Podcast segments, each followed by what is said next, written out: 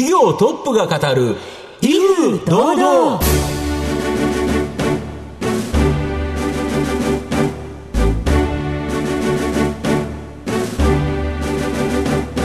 毎度相場の福の神こと藤本信之です。アシスタントの飯村美希です。この番組は巷で話題の気になる企業トップをお招きして番組の指揮者的役割である財産ネット企業調査部長藤本信之さんが独特のタクトさばきでゲストの人となりを楽しく奏でて紹介していくという企業情報番組です。今日もよろしくお願いいたします。そうですね。3月、うん、やはり受験が終わって、はい、合格発表の頃という形なんですがあうちの子供もですね、はい、2年も大学受験していただくというですね、はい、大学受験が大好きな子だったんですけど、ね、今日の社長さんもですね、もう大学受験が大好きな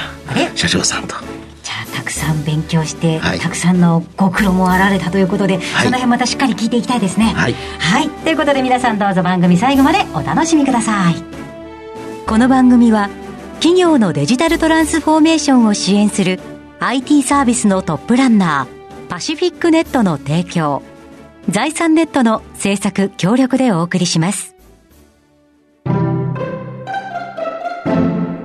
企業トップが語る威風堂々それでは本日のゲストをご紹介します証券コード6034東証マザーズ上場 MRT 株式会社代表取締役社長、小川智成さんです。小川さんよろしくお願いします。よろしくお願いいたします。MRT 株式会社は、東京都渋谷区神南の渋谷駅近くに本社があります、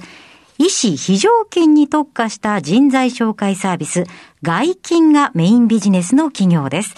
それでは小川さんの方からも簡単に御社のことを教えてください。はい。弊社は全国に約7万名、はい、そして医療機関は1万2000を超えるネットワークを持つ会社ですけれども、あの IT の、まあ、マッチングシステムを活用した、まあ、医師不足、そして看護師さんとかいったような、あの医療人材不足を解消する事業に取り組んでいます。またもう一つはオンライン診療、そしてオンライン健康相談といった新しいプラットフォームサービスを提供しており、新たな医療を創造するサービスを提供しています。はい、ありがとうございます。オンライン診療とか、あと医師不足とか、うん、この辺新聞でもよく見かけますし。そうですね。はい、今やっぱり医療って大変なことですからね。そうですね、うん、後ほどじっくり伺わせていただきますが、まずは小川さんの自己紹介を兼ねまして、しばしご質問にお付き合いいただきたいと思います。では小川さん、生年月日はいつでしょうか？えっと、1973年6月19日生まれの48歳です。はい。ご出身はどちらですか？三重県鈴鹿市になりますね。はい。子供の頃はどんなお子さんでしたか？もう割とおじいちゃんおばあちゃん子で、もう本当末っ子なんですけども、はい、割と甘えん坊なあの男の子だったっていうふうには聞いております。はい。熱中したものはありましたか？当時ですね、私やっぱり甘えん坊だったこともありまして、うん、あの、まあ、母親が心配してですね、あの、ボーイスカウトであったりとか、まあ、そういった活動を、まあ、通じて、いろいろですね、あの、経験をさせたいっていうふうな思いがあって、まあ、そういったところに、まあ、参画することが結構多かったです、ね、そうですか。ボーイスカウトというと、なんかリーダーシップとかも育まれそうですが、うん、その辺はいかがでしたか？やっぱりリーダーシップであるとか、まあ、挑戦する気持ちとか、まあ、諦めない気持ちとか、そういったものを学ばせていただいたかなと考えています。はい。では、学生時代ですね、ターニングポイントなどはありましたか？高校生の時ですけども、はい、まあ、アメリカの方に、まあ、短期留学させていただいたことが一番大きなターニングポイントかと思います。留学をしたということは、勉強はずっと熱心だったんですか？いや、逆に全くできておらず、うん、あの、本当に皆様が受験勉強している時に、まあ、ボーイスカウトの関係でアメリカに行って、はいまあ、語学留学っていうよりもいろんな、まあ、経験をするっていう目的で、アメリカの方に、まあ、あの、行ったわけなんですけれども。うん、そこに行ったホスト先の方が、なんか、変わってたってそうですね。はい。たまたまですけども、うん、そのホストファミリーのお父様がドクターでいらっしゃいまして、うんはい、奥様が看護師さんというところで、うん、まあ今後のまあ将来であるとか、いろいろなことをまあ話し合うにつれて、まあ友達どうしたいんだと。で、こういった形であの生きていく上で何が重要なのか、もしくは今後の人生をもう本当に真剣に考えた方がいいよっていうふうなアドバイスをいただきまして、それがパニングポイントになりました。そこで医者さんになろうと思ったと。そうですね。はい。そこでやっぱり、医学を勉強して、いろいろな形で、まあ、自分の、まあ、力を発揮できる、まあ、あの、フィールドに立ちたいっていうふうに思いました。え、だって受験も見据えずに留学してたんですよね。全く、まあ、高校3年生の時ですよね。普通高校3年生勉強してますよね。そうですよね。しかも、もともと僕文系だったんですね。で、臨床心理士とかそういったのも興味ありましたし、で、もう医学部というとやっぱり理系になりますので、全く分野が違います。ですので、まあ、アメリカから帰ってから、もう一からやっぱり勉強し始めるっていうふうな形ではありました。すごいですね。そこからお医者結構長長年勉強しったんですよね。いや、お恥ずかしながら本当に、あの、浪人はしております。うん、はい。ですので、やっぱり本当にまあ入学までは、まあその時は一番人生で一番勉強したかなとは感じていますね。寝る時間以外勉強ですか？もう本当にそうですね。もう逆にもうそれしかなかったので、もうその勉強のことだけを考えて、もう本当にもう浪人時代はまあ過ごしたっていうふうな。経験があります。すごいですね。で、お医者さんになって、はい、お医者さんっていろんなところに行くじゃないですか。はい、何から始めたんですか？もともとはやっぱり、あの、救命救急といった分野が非常にやはり私にとっては、まあ、興味がありましたので、その救命救急を極めたいっていうふうな思いがありましたので、そこで学ばせていただいたという。と、救命救急ということは、もう、要はいつもいるわけじゃなくて、なんか突発的に患者さんが運ばれてきて、命を助けなきゃいけないっていうところですよね。はい、おっしゃる通りです、だけど、それが心臓であったり、本当にい。ろんな臓器であったり、怪我であったり、いろんなことが来るから、いろんなことを学んでおかないと、これ、対応できないですよね。はい、おっしゃる通りですね。で、私の中での医者っていうものは、やはりまあ本当に専門性がありながらも、まあ一般的なそのの幅広くですね、いろんな疾患を見るっていうことが当たり前だと思っていたんですけども、そういったものを学べる、まあ現場としてはやはり救急医療っていうのが適切かなというふうに考えました。で、実際この番組ってお医者さんに来ていただく番組ではなくて、企業トップに来ていただく番組ということで、いわゆるこの MRT という上場企業の今、社長さんになられてるわけなんですけど、なんでお医者さんからビジネスマンに転身されたんですか、たまたまですけども、私、あの、大阪の方で救命救急を学ばせていただきました。で、まあ、機会がありまして、東京の方でも、あの、まあ、救急医療を経験したんですけども、関西と関東で、まあ、同じ救命救急の医療を実践しながらも、なんだかですね、現場、例えばまあ救急隊とまあ医療機関の連携であったりとか、医療システムの成り立ちであるとか、そういったものが非常に、まあ、あのこんなに小さい日本でも、なんか差があったんですね。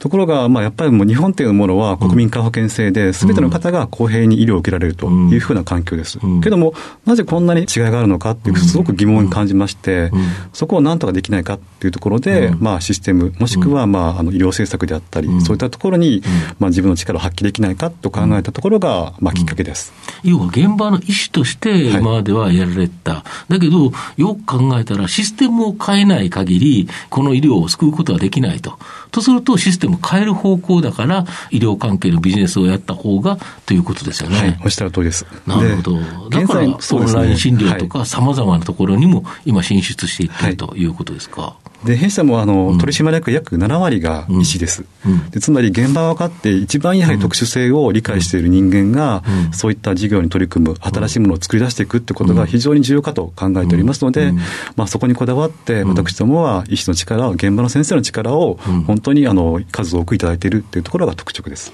はい。医療現場から見えた、えー、問題をシステムでこう変えていくっていうところですね、うん、えー、後ほどまたじっくり伺っていきたいと思います後半では小川さんが率いる MRT 株式会社についてじっくりと伺います企業トップが語る威風堂々では後半です。藤本さんのタクトがどう冴え渡るのか、ゲストの小川さんとの共演をお楽しみください。なぜこの御社のですね、医師非常勤に特化した人材紹介サービス外勤は、数多くのお医者さんが登録され、病院も利用されている。なんでこうなったんですか？もともとは、実は東京大学医学部の若手医師が集まって、まあ、作った互助組織みたいな形です。で、やはり医師は、やはりもう日常の診療の中で、まあ、医療機関が困っていること、もしくは医療現場でこういった課題があることを非常にやっぱりよく分かっております。でそういった、まあ、医師が集まって、まあ、本当に先輩後輩、並びに、まあ、本当に同様の医師が集まって作られましたので、そういったそのつながりの中で、あの、心を、まあ、いつにするような先生が集まっていただいたっていうところが成り立ちですね。うんうん、要は病院のところで、どうしても突発的に、あの、お医者さんが足りなくなるというところがあると。で、それ、いないからで診療できませんとは言えないから、まあ、誰かを、まあ、非常勤で来ていただくと。いうところのご助会組織だったと。これをだけど IT 化されたんですよね。はい、そうです。なるほど。今何名の医師が登録されてるんですか？えっと、全国約7万名の医師に、はい、はい、協力をいただいております。今、お医者さんって何人いるんでしたっけ？約28万名ほどというふうに言われておりますけれども、ああうん、まあ、正確な数値はまだあの不明ではございます。うん、だけど、4人に1人、まあ、実際にはその、なかなか他のところまでやれない方っていうのは当然おられるから、まあ、動ける方っていうのは、過半の方が、まあ、御社に登録されているようなイメージですよね。はい、おっしゃる通りです。本当にもう現場で一番第一線で活躍いただける先生のほとんどがご登録いただいていると、まあ、感じております。日々どれぐらいですね、紹介されてるんですか日々多い時で約1000名のドクターを、本当全国の医療機関にご紹介しております。うん、なるほど。1000名のドクターが必要なほど医療機関というところは、医師不足というところに悩んでるということですか。はい、おっしゃる通りです。まあ、時間帯とか様々なところによって、その、あとお医者さんって専門性があるから、あれですよね、お医者さんだったらいいっていうわけではないですもんね。はい。もう本当に内科のドクターであっても、うん、例えば内分泌科、もしくは消化器科というふうにして、専門が分かれておりますし、消化器の中でも内視鏡ができる先生であるとか、いろいろやはり特殊な技術をお持ちの先生がいらっしゃいます。まあ、現場としては、内科のこういった技術をお持ちの先生が、まあ、必要だっていうことっていうのが非常に細かくやっぱり、あのご要望がございますので、そういったドクターを適切に、まあ、確実にご紹介できるっていうものを注力していかないといけないと考えています。なるほど。で、新型コロナの中で、御社は、まあ、既存のビジネスではですね、この難しい状況はあったものの、オンライン診療の進展など、新規事業にとっては追い風。まず既存ビジネスはちょっとどうどういう感じだったんですか、はい、緊急事態宣言の影響で、うん、まあ、外来が一部まあ閉鎖するとか、まあそうですね、もしくは、はい、あの医師がまあ県をまたいで移動するというのが制限されてしました。ですので、本当に困っている医療機関様に、より適切な、まあ、あの先生方のご提供というものがしにくい環境ではあったんですけれども、逆に言ったら、あの新たなニーズとしまして、コロナに対する感染症のですね、まあ、専門の先生であったり、もしくはあの今話題になってますコロナワクチンの接種に関する、まあ、医療従事者の、まあ、ご要望であったり、そういった新しい分野に関しては、ご要望を数多くいただいております。なるほど。オンライン診療って一気にこの新型コロナをきっかけとして、本来やらなきゃいけなかったところを、なんかずっと先送りにされてた。これが一気に進みましたよね。はい。あの、やはりあの、ありがたいことに認知度非常に、うん、あの、高まりました。うん、ただ、あの、現場がなかなかそれに追いついていないっていうふうな状況もまだ残念ながらございますので、うん、やはりまあ、双方、医療機関側、まあ、医療従事者側、そしてまあ、患者様側ですね、まあ、お互いご理解得ながら、まあ、これからもですね、着実に広げていく必要があるかなというふうに考えています。で、御社はこのオンライン医療のサービスにおいて、まあ、オンラインによる健康相談、えー、受診勧奨、診療、処方、一気通貫でできる体制を目指されておられて、3月にもですね、このオンライン診療をリリース予定。どんな感じなんですか、今？一つはやはり、まあ、患者様の立場になると、うん、例えば、まあ、医師に、まあ、相談をすると、うん、何か健康に関することに相談するとなっても、うん、それは健康相談なのか、もしくはそれがあの先生からアドバイスを受ける診療に当たるのか、はい、なかなか線引きは難しい。難しいですよね。はい。でも医療者側としては、ここまで言ってしまうと診断行為になってしまうとか、いろいろなそのことを考えてしまうんですね。うん。うんで本来であれば、そういった健康相談から、もしくは診療につながるっていうものは非常に自然な形ではあるんですけれども、これまでのサービスでは、健康相談、健康相談、なるほど。診療は診療というふうに分かれておりました。ですけども、本来的なことを考えると、本当に健康相談から、そして受診をするような、まあ、受診を促すような受診勧奨ということ、そしてまた診療といったものが、やはり流れを持ってご提供できないと、本来的なあのサービスのあの提供できないかなというふうに考えましたので、その一気通貫で行うサービスっていうものを新たにまあご提供するという形になりました。なるほど。これはだけど今後大きな成長を期待できますよね。はい。あの、本当にやはりまあいろいろなあのところからもお声が上がっておりますし、うん、まあまさにこういったあの流れ自体がやはりもう現場としてのまあ自然な形であるんだろうというふうに、うん、あの非常に多くの数のお声をいただいております。うんあと、やはり、まあ、新型コロナのところに少し戻りますけど、このワクチン接種というところでいうと、また医療従事者の方がいろいろ動かなければいけない。とすると、そこがまた空いたところに、また御社も埋めなきゃいけないというところもあって、御社の活躍の場って、これ広がりますよね。はい。あの、本当にありがたいことにですね、うん、まあ先生方も今、もうこのような状況で、うん、なんとかいろんな形で、まあ医療に貢献したいというふうな思いの先生がたくさんですね、あの、参画いただいておりますので、まあコロナのワクチンもしっかり、まああの、健康相談もしっかりですけども、いろんな形で、まあ何かできないかというふうに、先生方から、まあ非常にお声をいただくことが多くなっております。なるほど。御社の今後の成長を引っ張るもの、改めて教えていただきたいんですが。はい。まず一つは、やはり、まあ、オンライン診療であるとか、うん、もしくはもう人材の紹介だけではなく、うん、医療機関を全体でですね、あの支えるようなサービス、うん、総合的なサービスをご提供するということに、まあ、これから注力していきたいと考えています。なるほど。まあ、逆に言うと、まあ、社長自らが医師、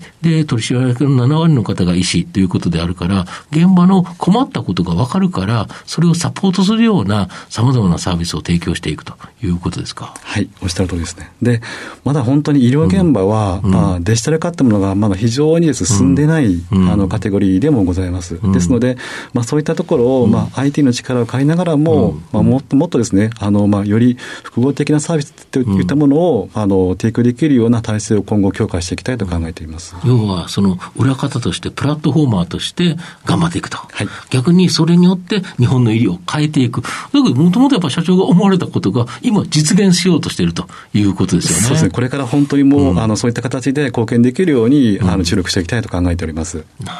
ほど。はい。ライフサポートまでっていうところそうですね。はい。では、藤本さん、最後の質問をお願いいたします。あなたの心に残る四字熟語、教えていただきたいんですが。これは完全に私の造語ではあるんですけれども、は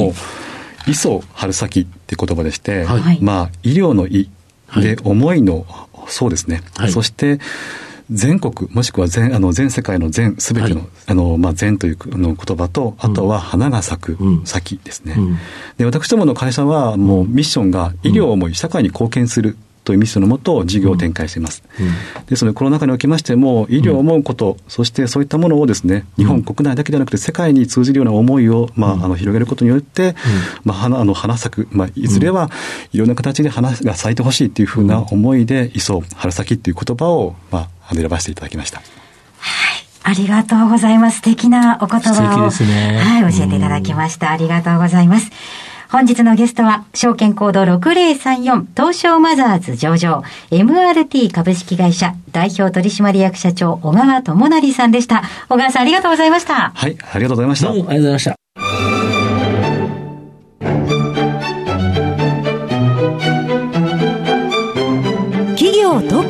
る威風堂々。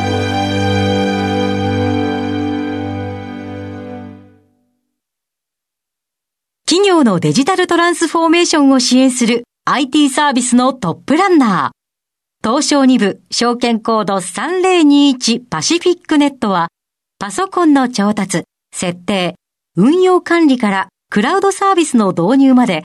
企業のデジタルトランスフォーメーションをサブスクリプションで支援する信頼のパートナーです。取引実績1万社を超える IT サービス企業。東証2部証券コード3021パシフィックネットにご注目ください。お送りしてきました企業トップが語る威風堂々そろそろお別れのお時間です。今日のゲストは MRT 株式会社代表取締役社長小川智成さんでした。そして小川さんの四字熟語は磯春先でございました。いやこの先どんどん明るい世の中になっていくことが期待できそうな素敵なお言葉でしたね、ね、はい、えそれではここまでのお相手は藤本信之と飯村美樹でお送りしました。来週のこの時間まで。ほなさいなら。この番組は企業のデジタルトランスフォーメーションを支援する IT サービスのトップランナーパシフィックネットの提供財産ネットの制作協力でお送りしました。